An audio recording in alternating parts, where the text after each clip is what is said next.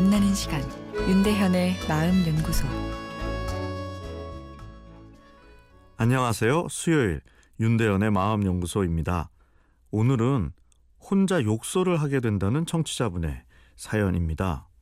저는 혼자 욕설을 합니다. 아침에 일어나 샤워할 때나 운전을 할 때 이렇게 혼자 있는 시간에 예전에 힘들었던 기억이 떠오를 때마다 욕설을 합니다. 욕설의 대상은 주로 제 자신이고 과거 저를 힘들게 했던 이 사람일 때도 있습니다. 다른 사람들과 있을 때는 항상 상냥한 편이고 분쟁을 싫어해 운전을 하면서도 시비를 걸거나 하진 않지만 혼자 운전을 할 때면 욕설을 하고 이 난폭한 운전을 하기도 합니다. 겉과 다른 제안의 분노와 폭력성, 이 문제가 있는 것은 아닌지요. 이 억눌려 있는 분노가 지금은 충분히 제어가 되지만 시한폭탄처럼 느껴지기도 하고 항상 힘들게 하니 이 벗어날 방법이 있었으면 좋겠습니다. 비슷한 고민을 가지고 찾아오시는 분들이 꽤 있습니다. 사회에서 윤리경영으로 칭송받는 CEO분이 갑자기 길을 가다 앞에 있는 사람을 폭행하고 싶은 마음이 치밀어 올라 놀라서 오신 경우도 있고요. 남을 위해 많은 봉사를 하시는 여성분이신데 갑자기 입에 담기 힘든 이 육두문자가 머리에서 끝없이 떠오르고 칼을 보면 끔찍한 생각이 들어 괴로워하시다 찾아오신 분도 있었습니다.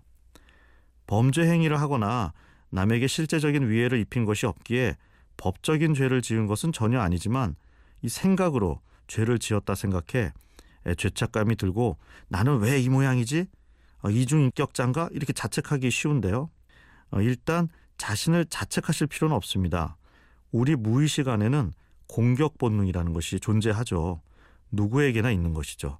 공격 본능은 생존에 있어서 필수적인 요소입니다. 나와 내 사랑하는 사람을 지키기 위해 존재하는 것이죠. 그런데 윤리적인 마인드가 투철한 경우 지나치게 자신의 공격성을 억누르게 되고 그러다 보면 이것이 깨어있는 상태에서도 꿈처럼 내 생각에 침투되어 나타날 수 있습니다. 놀라서 더 억눌러 버리면 반작용으로 더 세게 튀어나오게 됩니다.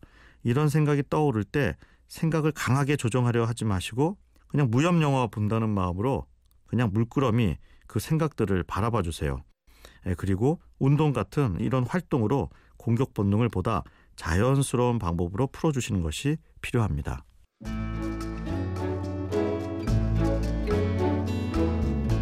윤대현의 마음연구소, 지금까지 정신건강의학과 전문의 윤대현 교수였습니다.